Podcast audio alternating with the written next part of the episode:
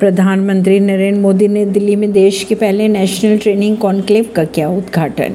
PM Modi ने civil सेवकों के लिए प्रशिक्षण, बुनियादी ढांचे को मज़बूत करने के उद्देश्य से रविवार को दिल्ली में देश के पहले नेशनल ट्रेनिंग कॉन्क्लेव का उद्घाटन किया। इस सम्मेलन में प्रशिक्षण और अनुसंधान संस्थाओं के लगभग 1500 से अधिक प्रतिनिधियों ने भाग भी लिया। कॉन्क्लेव में प्रशासनिक अधिकारियों की प्रशिक्षण व्यवस्था में सुधार समेत अन्य मुद्दों पर भी चर्चाई की गई। खबरों के अनुसार पीएम मोदी प्रशासनिक सेवा के क्षमता निर्माण के माध्यम से देश में शासन प्रक्रिया और नीति कार्यान्वयन में सुधार करना चाहते हैं। इसमें यह भी कहा जा रहा है कि सिलसिले में राष्ट्रीय प्रशासनिक सेवा क्षमता निर्माण कार्यक्रम मिशन कर्मयोगी की शुरुआत की गई।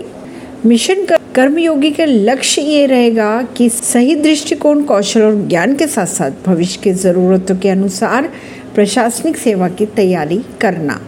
ऐसी ही खबरों को जानने के लिए जुड़े रहिए जनता श्रेष्ठता पॉडकास्ट से। परवीन नई दिल्ली से